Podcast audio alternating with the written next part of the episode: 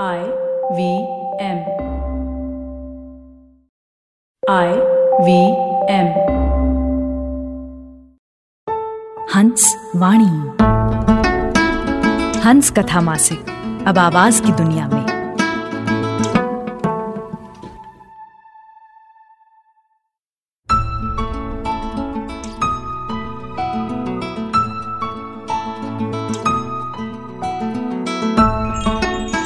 आप सुन रहे हैं हंसवाणी। पेश है मधु कांकड़िया की कहानी, उलझन, जिसे आवाज़ दे रही हैं जश्न कलम की कलाकार शाश्विता शर्मा।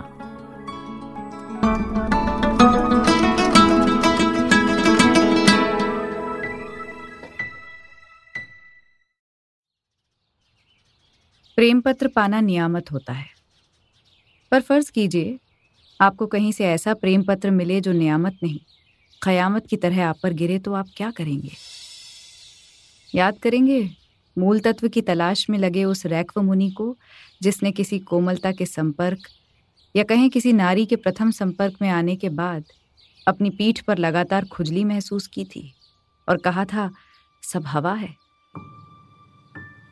ये कहानी भी उसी हवा को पकड़ने की एक असफल चेष्टा है। पता नहीं पतझड़ का वो कौन सा पल था जिसने मुझे बुद्ध बना दिया था। उसने अपने पत्र में लिखा था, ट्रूथ इज़ ऑलवेज ब्यूटिफुल। प्रेम सृष्टि का मूल तत्व है। बुद्ध ने पहला प्रेम यशोधरा से किया था। वृद्ध को देखकर भी पहला ख्याल उन्हें यही आया कि क्या मेरी यशोधरा भी एक दिन ऐसी हो जाएगी। तुम्हें जानकर मैंने जाना कि जहाँ प्यार और सहानुभूति तरंगित होते हैं, वहीं जीवन पुनः संचारित होता है। सत्य के इस एक पल में मैं तुम्हें बता देना चाहता हूँ कि मैं तुमसे प्यार करता हूँ। पर मैं सच्चाई को भी कम प्यार नहीं करता। इसलिए लिखने की हिम्मत करता हूँ कि तुम में मैं अपना विस्तार देखता हूँ। पत्र मुझ पर किसी भारी भरकम चट्टान की तरह गिरा था। उस एक पत्र ने ज़िंदगी और मर्द पर मेरी राय बदल दी थी। पत्र वाली वो रात उस सदी की सबसे लंबी और घुटन पैदा करने वाली रात थी। लगा जैसे ये आखिरी पुल भी टूटा। अब क्या मैं पहले की तरह उससे खुलकर उन्मुक्त होकर बात कर पाऊँगी? जाने क्यों मुझे लगा था कि मेघेन कभी ऐसा नहीं करेगा। उसके ख्वाबों और ख्यालों की खूबसूरती पर नाज था मुझे। वो मुझे सबसे अलग धरातल पर खड़ा नज़र आता था। जिसके भीतर की सत्ता में तो कोई कॉमरेड नुमा हथौड़े वाला आसन जमाए बैठा था, वो एकाएक मजनू कैसे बन गया था? जिस दोस्ती को सबसे निरापद समझा था, उसने भी आखिर दिखाई दिया था अपना रंग। ये भी एहसास हुआ कि जो सच नज़र आता है, वो सच नहीं होता। लगा जैसे दोस्ती के फ़र्स्ट क्लास से ज़बरदस्ती प्रेम की पथरीली सड़क पर फेंक दी गई हूँ। फेंकने वाला कोई अंग्रेज़ नहीं। बल्कि मेरा अपना ही दोस्त था। पत्र पढ़कर मैं अपमान से तिलमिला उठी थी। वैसे मेरे गुस्से और अपमान की कोई तार्किक वजह तो न थी। आखिर प्रेम करना तो हर एक का अधिकार हो ही सकता है। पर उस समय की नाजुक उम्र, प्रेम जैसा गंगा नहाया शब्द, और तब की मैं। जो भी हो मेरे ठंडे, ठहरे, शांत और संतुलित भाव सिंधु में जबरन पत्थर फेंक व्रत पैदा करने की उसकी असभ्य चेष्टा। मन खांडव वन की तरह जलने लगा। मैं न सह पा रही थी, न रह पा रही थी। एक तरफ़ दोस्ती के छूटने का अथाह गम तो एक तरफ़ उसे आहत करने का जान लेवा मलाल। ओह, सब कुछ तो कितना अच्छा चल रहा था। क्या ज़रूरत थी दोस्ती पर यह बुलडोजर चलाने की? कितना कुछ तो हम दे ले रहे थे एक दूसरे को। पर मानव मन की रहस्यमयता, क्या उसे अंदेशा होगा कि इसे पढ़कर मुझ पर क्या गुजरेगी? इतना मासूम भी नहीं वो कि डेढ़ साल की हमारी इस दोस्ती में उसे मेरी भावनाओं की था न मिल पाई हो। सत्य यह भी था कि उसे मुझसे कोई उम्मीद न थी। वो शायद ये भी जानता था कि मेरे लिए कभी भी संभव ना होगा इस रिश्ते को मुकम्मल अंजाम तक पहुंचाना। उसने लिखा भी था। मैं जानता हूँ कि आज मैं जो देख रहा हूँ तुम्हारी आँखों में, वो आने वाले समय का सत्य नहीं होगा। फिर भी मुझे जानना है कि जो मैंने देखा है तुम्हारी आँखों में, क्या वो सत्य नहीं? मेरी तो सिर्फ़ आँखों में ही नहीं रोम रोम में तुम्हारे लिए जो भरा है, उसके लिए मेरे पास कोई शब्द नहीं है। बस मुझे एक बार कह दो कि जो मैं देख रहा हूँ तुम्हारी आँखों में अपने लिए, वो क्या वो नहीं है जो मैं महसूस कर रहा हूँ? प्लीज़ इस सवाल को टालना नहीं। मुझे जवाब चाहिए हर हाल में, जिससे यदि मैं किसी गलत फहमी का शिकार भी हूँ तो मैं खुद ही ढहा दूँ गलत फहमियों से बने इस राजमहल को और साथ में इसके बाद के तीन बिंदुओं ने जो अनकहा छोड़ा, उसमें मेरी साँसें अटक गईं। जाने कितने असफल प्रेमियों की आत्महत्या के किस्से जादूगर के झोले से सर सर निकलने लगे। ये तो मैं दावे के साथ पूरी ईमानदारी से कह सकती हूँ कि जिन भावनाओं के आवेग में वो था, वो न रूप की प्यास थी और ना ही वासना का आवेग। फिर क्यों किया उसने ऐसा? सुलगती रही मैं भीतरी आँच से। क्यों बनना चाहा उसने एक भरोसेमंद दोस्त से एक अनचाहा प्रेमी? क्या मजबूरी रही होगी उसकी? आत्मा की अकुलाहट या प्यार के ख्याल से प्यार? मैं अच्छी तरह खुद को पढ़ पा रही थी। मेरे लिए वो सिर्फ़ एक दोस्त था अच्छा दोस्त, बस उससे ज़्यादा और कुछ नहीं। साहस की कमी कभी न थी मुझमें। यदि कुछ ऐसा होता मेरे मन में तो स्वागत करती उस पत्र का। पर बात थी भावनाओं के प्रति ईमानदारी की। कोमल कोमल भावनाओं और स्वप्नों में रेशमी धागे से जो कुछ मैंने बुना था, मैं नहीं जानती थी कि उसका हकदार कौन होगा, पर मेरा मन ये अच्छी तरह जानता था कि वो मेघेन नहीं था, हरगिज नहीं। मैंने उसके आठ पेज के लंबे पत्र के जवाब में तुरंत तीन शब्द लिखे, नो नो, नेवर। पर तभी ख्याल में बिजली की तरह कौंधा कि अगले सप्ताह से ही तो शुरू हो रहे हैं हमारे सेमेस्टर। वो इतना भावुक, वो मेघेन यदि सह नहीं पाया इस नो को और कर बैठा कुछ उल्टा पुल्टा तो? सोचने के साथ ही कौंध गई नेह बरसाती उसकी बुज़ुर्ग सी हँसी। पत्र पकड़ाते, पानी भरे खेत सी, उसकी भीगी भीगी आँखें। ये तो भी उतना ही जानलेवा था जितना उसका पत्र। कोसने लगी मैं खुद को। क्या ज़रूरत थी इतनी पेंगे बढ़ाने की? क्यों जानबूझकर अनदेखा किया चाहत भरी उसकी आँखों के मौन आमंत्रण को? क्यों संदेह का लाभ देती रही उसे? दोस्ती का लुत्फ उठाया तो अब झेलो इन तीरों को भी। मुफ़्त यहाँ कहाँ कुछ मिलता है? पर सच कहूँ, उसने ही तो खोला था मुझे। मुझे मिलवाया था ज़िंदगी से, खुद से। मुझे बनाया था थोड़ा और इंसान। मेरी घी, तेल, चीनी और आटे की दुनिया में कई खिड़कियाँ खोली थी उसने। बुद्ध की, विवेकानंद की, मार्क्स, लेनिन, गोरकी की। उन्हीं दिनों कोलकाता नक्सलवाद के असफल आंदोलन से गुजर रहा था और हमारे विश्वविद्यालय की दीवारें अभी तक धूमिल रंगों में ही सही। नक्सलवाड़ी लाल सलाम, चीन का चेयरमैन हमारा चेयरमैन, क्रांति बंदूक की नली से निकलती है, ऐसे नारों से अटी पड़ी थी। उन नारों के पीछे की कहानी उसी ने मुझे समझाई थी।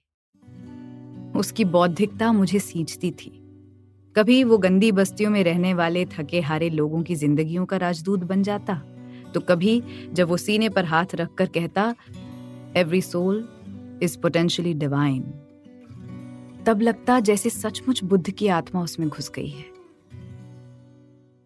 उन पलों, उसके पीले थके थके से चेहरे और उसकी आसमानी आँखों में हर एक के लिए करुणा और ममता भरी हुई मिलती। कई बार लगता जैसे ईश्वर ने उसे लड़की बनाते बनाते लड़का बना दिया है। वो अक्सर मुझसे कहता, ये ठीक नहीं कि आम लोगों की ज़िंदगी में हमारी दिलचस्पी लगातार कम होती जा रही है। पर आम लोगों तक पहुँचती पहुँचती उसकी दिलचस्पी मुझ तक एकाएक क्यों पहुँच गई? उसके पत्र को मिले छह घंटे हो गए थे। और कल तक मुझे जवाब देना था, क्या मैं भी उसके प्रति ऐसी भावना रखती हूँ या नहीं? मेरी जान लेवा उधेड़ बुन जारी थी। ये तो आज समझ पाई हूँ कि जीवन इसी उधेड़ बुन का दूसरा नाम है, कि एक दिन बुनी जाती है कोई कहानी, कोई संकल्प, कोई वचन, और दूसरे ही दिन उधेड़ दिया जाता है। उस समय तो सारी चेतना और इंद्रियों में यही समाया था कि काश वो नहीं होता जो हुआ। कौन समझ सकता था एक प्यारे दोस्त को खोने की पीड़ा? दोस्त के करियर को बचाने के लिए झूठ बोलूँ या भावनाओं के प्रति ईमानदार रहूँ? डर ये भी कि फिर हाँ के साथ ही शुरू हो जाएगी एक झूठी प्रेम कहानी अपने किरदारों के साथ। स्मृति के पर्दे पर घूम गए, किसी अनजान पेड़ के नीचे हाथों में हाथ लिए, चिपके, सिमटे, एक दूसरे की आँखों में तैरते प्रेमी युगल। मेरी कल्पना में, मेरे स्वप्नों में भी था ये सब, पर उन स्वप्नों का राजकुमार वो तो नहीं ही था। वो भी नहीं सकता था। उफ, ये सेमेस्टर एग्ज़ाम सिर पर ना होते तो अभी जाकर भिड़ जाती और बता देती कि क्या है वो। सेमेस्टर का पहला दिन, तब कलकत्ता, कोलकाता नहीं हुआ था। कलकत्ता यूनिवर्सिटी का मेरा पहला दिन, लड़के लड़कियों के साथ पढ़ने का वो पहला रोमांच। सारे बंगालियों के बीच मैं अकेली मारवाड़न, अपनी वेशभूषा और सहमेपन के चलते कतार से अलग थलग। टूटी फूटी बंगाली और काम चलाऊ अंग्रेज़ी की थोड़ी सी पूंजी। ऐसे में एक दिन उसे हिंदी बोलते सुना तो जैसे रेगिस्तान में कमल खिल गए। अरे आ, आ, आपको हिंदी आती है? वो हंसा। दूध धुली मुस्कान। धूप खिले दिन में। किसी ने बताया कि वो नरेंद्रपुर कॉलेज से था। और बीए में उसने सातवां रैंक हासिल किया था। ये भी देखा कि उसके नोट्स की क्लास में धूम मची रहती है। मैंने भी एक बार उससे एग्रीकल्चरल इकोनॉमिक्स के नोट्स मांगे थे। खुशी खुशी दिए थे उसने मुझे अपने नोट्स उन दिनों जेरोक्स नहीं था। 1975 का वो जमाना। दकियानूसी मेरा परिवार। न मुझे रास्तों की पूरी पहचान, न घर से जाने की अनुमति। ऐसे में इकोनॉमिक्स से एमए की पढ़ाई। वो न सिर्फ़ मुझे अपने नोट्स देता, बल्कि कई बार लाइब्रेरी से मेरे लिए अपने नोट्स की कार्बन कॉपी बनाकर भी मुझे दे देता। यदि उसके नोट्स नहीं मिलते तो क्या मैं कर पाती है मैं? नामुमकिन। फिर नोट्स देते, लेते धीरे धीरे वो खुला। किसी रहस्य की तरह। धीरे धीरे जंगली फूलों की तरह। जाने कैसे फैलती, पनपती गई हमारी दोस्ती। वो सचमुच अनूठा था, अलबेला था। बाकी दोस्त, जहाँ हमसे सिर्फ़ फ़िल्मों की, गानों की या थोड़े बहुत साहित्य वाहित्य की बात कर लेते थे, पर भूल कर भी हमसे राजनीति की बात नहीं करते थे क्योंकि उन्हें लगता था कि हम ढपोर, शंख, राजनीति क्या ही समझेंगे। वो मुझसे आगे बढ़कर राजनीति और समय की चुनौतियों की बात करता और बड़े धैर्य के साथ मेरा कुहासा छाटता। उसने कभी मारवाड़ी होने के नाते मुझे डंडी मारने वालों की जमात में नहीं समझा। उसने ही पहली बार मुझे हरमन हैस की सिद्धार्थ किताब दी थी। उसके बाद, एक के बाद एक किताबों का जो आदान प्रदान हुआ, उसने सचमुच मुझमें जीवन के साथ जीवन चेतना भी भरी। वो मुझे कभी घाट शिला तो कभी छोटा नागपुर की कहानियाँ सुनाता, जहाँ इंसान अपनी संपूर्ण कुरूपता के साथ सामने आता, लालच और लोभ का पुतला बना।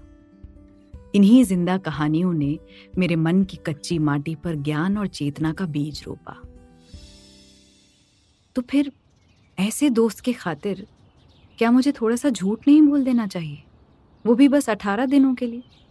क्योंकि सात दिनों बाद हमारे थर्ड सेमेस्टर की परीक्षाएँ शुरू होने वाली थी और उसके बाद दस दिनों तक चलने वाले हमारे पेपर्स पर एक बार बोले गए झूठ को वापस लौटा पाना क्या इतना सहज होगा? इस बीच अठारह दिनों में उसके भीतर भी ख्वाबों और ख्यालों की न जाने कितनी नई दुनियाएँ बस चुकी होंगी। क्या संभव होगा फिर से उन लहरों को संपर लाना? कितना स्वप्निल था वो, ये मुझे पता था। नहीं, मैं झूठ क्यों बोलूँ? मन में ठान लिया कि नहीं बोलना कुछ भी ऐसा जिसकी गवाही मेरा अंतकरण ना दे। मेरे लिए ये सेमेस्टर से भी बड़ा एग्ज़ाम था। दूर क्षितिज पर डूबता सूरज। मुझसे आँख मिलाता हुआ जैसे कह रहा था, धीरे धीरे सब व्यतीत हो जाएगा। बस इस एक पल को बचा लो।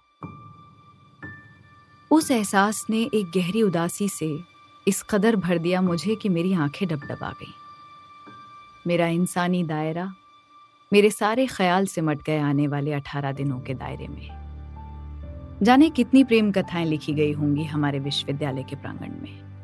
कितनी तो उड़ उड़ कर पहुँच रही थी हम तक। पर ऐसी झूठी प्रेम कथा भी क्या लिखी गई होगी इन फिजाओं में? झूठी इसलिए कि आखिर मैंने भी नरोवा, कुंजरोवा की तर्ज पर उस पत्र का उत्तर कुछ गोल मटोल सा दिया। आज इतने सालों बाद बस इतना भर याद है कि अगर मगर लगाकर मैंने जो लिखा था, उसका भावार्थ ये था कि सत्य शब्दों का मोहताज नहीं होता है। और उसने भी उस अति संक्षिप्त पत्र का सिर्फ़ नरोवा वाला भाग पढ़ा। कुंजरोवा वाला भाग प्रेम में डूबी उसकी धुंधली आँखों को शायद दिखाई नहीं। वो कहते हैं ना man believes what he loves to believe उसके बाद के अठारह दिन सचमुच जानलेवा, यातनामय दिन थे मेरे लिए। गर्म दूध की तरह फूंक फूंक और संभल संभल कर चलने वाले दिन। जहाँ उसके दूसरे सहपाठी करियर की चिंता में किताबों की दुनिया में डूबे रहते। लाइब्रेरी में दिन भर आवाजाही चलती रहती। सबकी कई कई दिनों की बढ़ी हुई दाढ़ी मार्क्स की दाढ़ी से टक्कर लेती। बढ़े हुए बेतरतीब बाल और आँखों के नीचे जमी हल्की कालिमा उनके घोर पढ़ाकू होने का प्रमाण पत्र पेश करती। वहीं मेघेन मीठे मीठे स्वप्नों में खोया, प्रेम की झील में तैरता रहता। मैं खुद को कोसती कि उसके करियर को बचाने के लिए जिस विराट झूठ का सहारा लिया, वही झूठ उसके करियर को कहीं स्वाहा ना कर दे। पर मैं बीच भवर में फंस चुकी थी। अब हुआ, अनहुआ नहीं हो सकता था। मैं उसे यदि किताबों की दुनिया में डुबोने की कोशिश भी करती तो नया नया प्रेमी बना, वो ताजमहल विरक्त हो उठता। जी लेने दो। जी भर के जी लेने दो इन स्वप्निल पलों को। जी भर कर भीग जाने दो मेरी सूखी आत्मा को। उसके पाँव मेरे आगे चलते तो मन पीछे। कई बार मेरा दकिया नोसी परिवार मेरा सबसे बड़ा कवच कुंडल बन जाता। वो आग्रह करता कुछ देर और रुक जाने के लिए। उसे अच्छा लगता झड़ते पत्तों को देखना। और यूनिवर्सिटी के पीछे बने ऊँचे ऊँचे पेड़ों के झुटपुटे के एकांत में गहराई से मुझे देखते हुए मुझसे खामोश संवाद करना। जब तक चलता उसका संवाद, मैं अपने को जब्त कर अनंत शाखाओं वाले सबसे ऊँचे वटवृक्ष की सबसे नीची शाखा पर बैठे कौओं को गिनती रहती। वो उत्सव की तरह झूम झूम आगे आगे चलता। प्रेम के रहस्य को थामे, अर्थी की तरह मैं उसके पीछे पीछे उफ़, कितना अंतर था होने और दिखने में। कितना मुश्किल होता है साँझ की छाया में विकल दृष्टि की दिपदिपाती लौ के ताप को झेलना। वो जो था, वही दिख रहा था। अपने को होने दे रहा था, इसलिए बहुत सहज और स्वाभाविक था। इतना कि मेघ जैसे उस मेघेन को छू भर लू तो झड़ जाए। मैं जो थी, उसे छिपा रही थी, इसलिए घुटन से भरी थी। ऑक्सीजन की कमी महसूस कर रही थी। भीतर अपने से लड़ती और बाहर शहीदाना खामोशी ओढ़े रहती।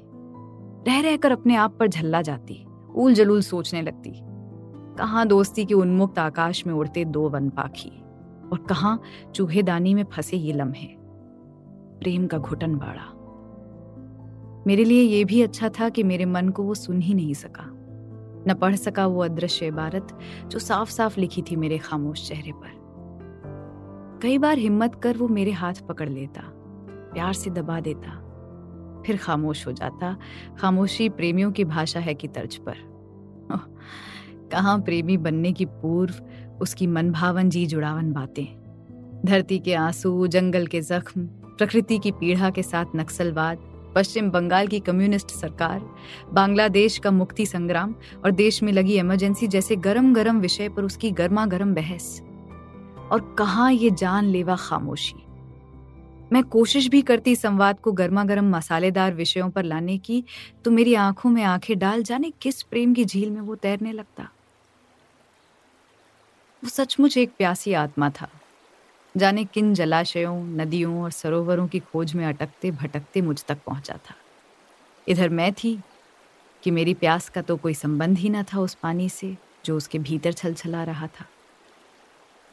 एक दिन उसने बहुत बड़ा दुस्साहस करने की चेष्टा की। वो हमारी क्लास का अंतिम दिन था। उसके बाद हमारे अंतिम सेमेस्टर के एग्ज़ाम शुरू होने वाले थे। फिर यूनिवर्सिटी जीवन हमेशा के लिए ख़त्म होने वाला था। सब अपने अपने ठिकाने लगने वाले थे। जान लेवा आग्रह के साथ वो मुझे गंगा घाट ले गया। दूर दूर जाती नौकाएँ रुक रुक कर बहती हवा और आसपास की आवाज़ें, गंगा की कलकल ध्वनि और नीड़ की ओर वापस लौटते परिंदों के साथ मिलकर एक रहस्यमय वातावरण की सृष्टि कर रहे थे। उस परिवेश में हम दो इंसान नहीं, दो भट्टियाँ थे, जो अलग अलग सुलग रही थी। वो प्रेम के ताप से, मैं ग्लानी के किताब से।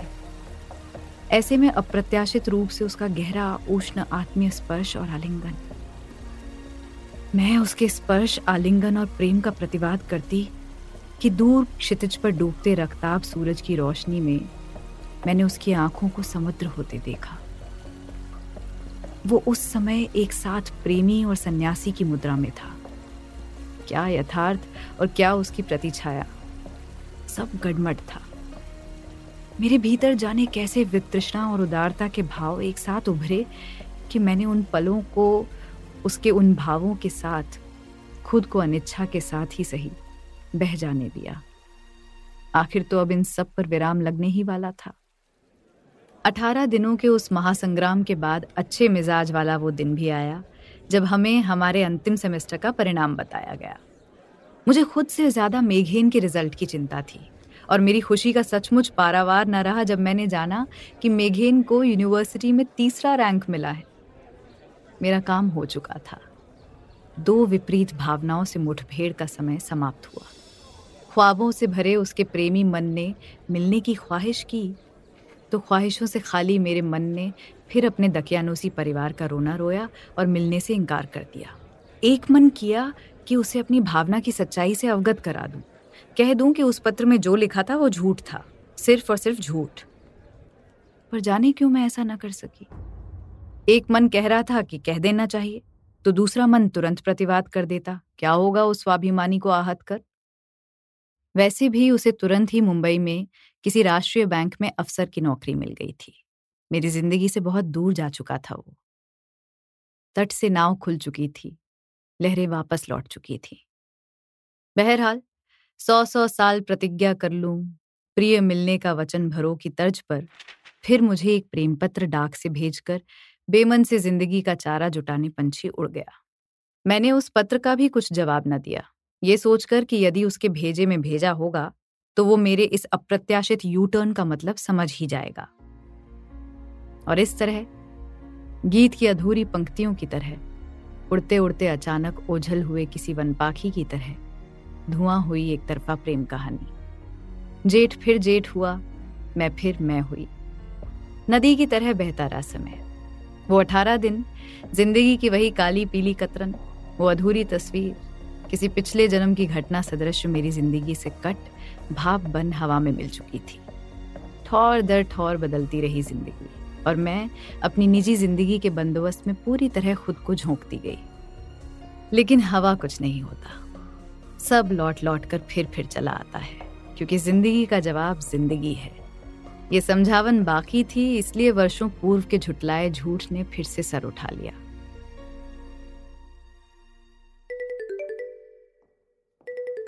एक उतरती शाम मोबाइल बजा। फ़ोन पर वो मैं हक्की बक्की कहाँ से जुगाड़ लिया उसने मेरा नंबर? हेलो हेलो की गर्म जोशी के बाद उसने कहा आ, बड़ी मुश्किल से तुम्हारा नंबर मिला किसी पत्रिका के ऑफ़िस से। मेरे बेटे के पाठ्यक्रम में तुम्हारी एक कविता भी है मुझे बहुत अच्छी लगी वो कविता। वो चहक रहा था जैसे सूखे काठ पड़े पेड़ पर अचानक बादल बरस गया हो। मुझे भी बुरा नहीं लगा।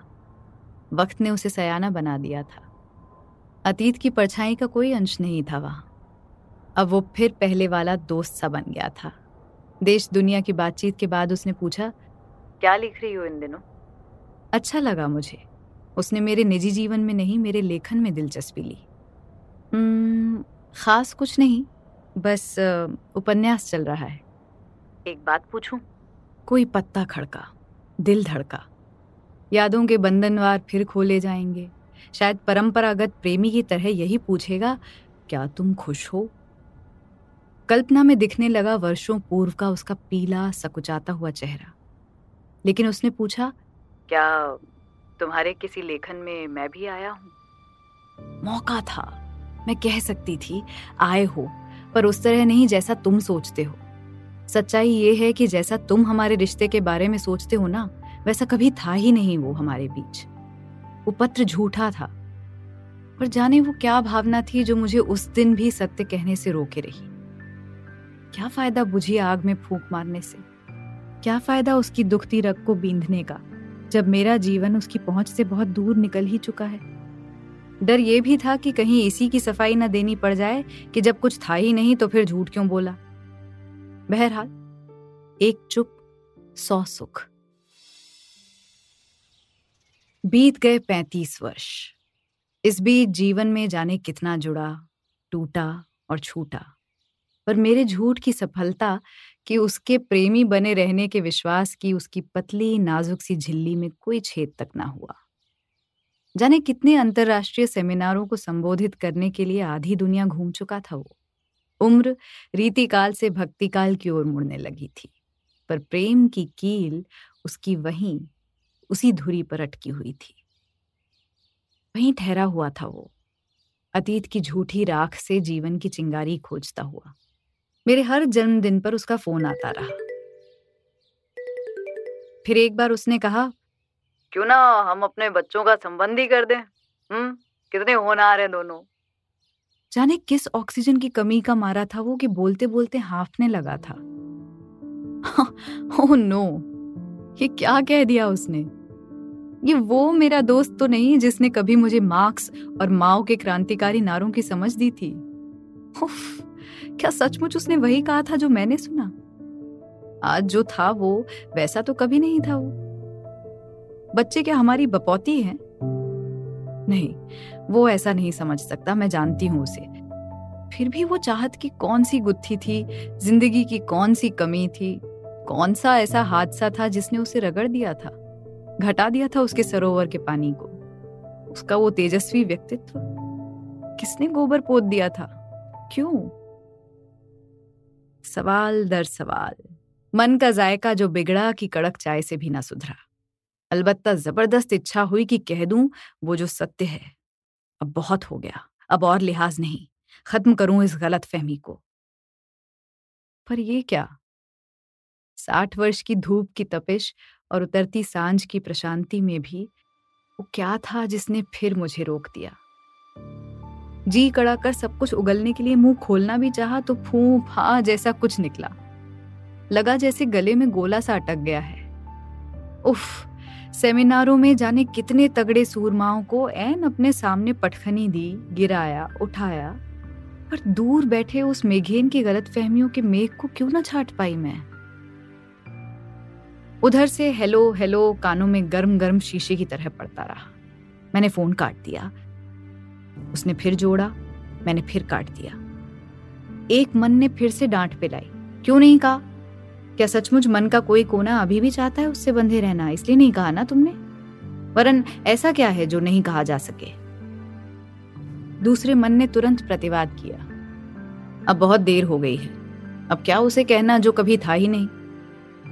अब तो वो हाँ उसके दिल में इतनी गहरी धस गई है कि उसे उखाड़ना भी उतना ही जानलेवा है, जितना कभी ना कहना था। दो मनों के बीच टंगी रही मैं, और पेड़ पर अटकी पतंग सा जाने कब तक, जब तब वो फड़फड़ाता रहा, अनकहा।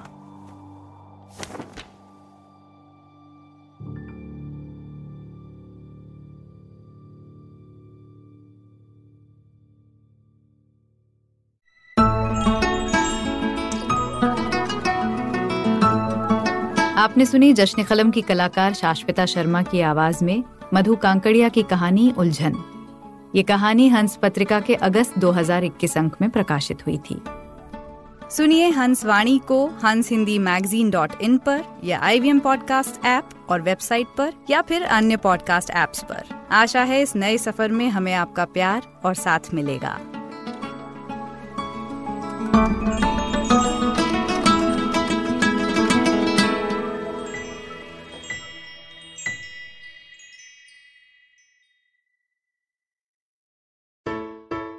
Everybody, it's been another great week on the IVM Podcast Network. On Think Fast, Varun and Suchita start off the new year with a deep dive into hybrid working models, the bustling creator economy, and end with some insights from the movie business.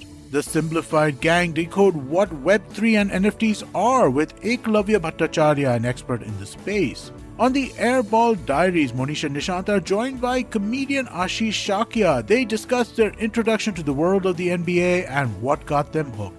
On probation se promotion tak Abhinav answers the age-old career question, passion or stability.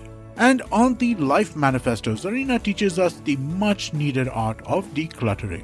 Do follow us on social media. We're IVM Podcast on Twitter, Facebook, Instagram, and LinkedIn. And remember, if you're enjoying this show or any of our other shows for that matter, please do tell a friend. Also, don't forget to rate us on any of the platforms you're listening to us on. And you can also check us out on YouTube. You can have a list of all of our shows at ivmpodcast.com slash YouTube. And finally, we'd like to thank our sponsors this week, Bank of Baroda and CoinSwitch Kuber. Working Monday to Friday glued to your chair making you feel dull? Worry not. Get your 5 minute weekly dose of travel around the world with postcards from nowhere. Join me every Thursday as I explore the strange, obscure, and fascinating parts of the world and bring out facets of travel you may not have thought of before. You can find us on the IBM Podcast app, website, or wherever you get your podcast from.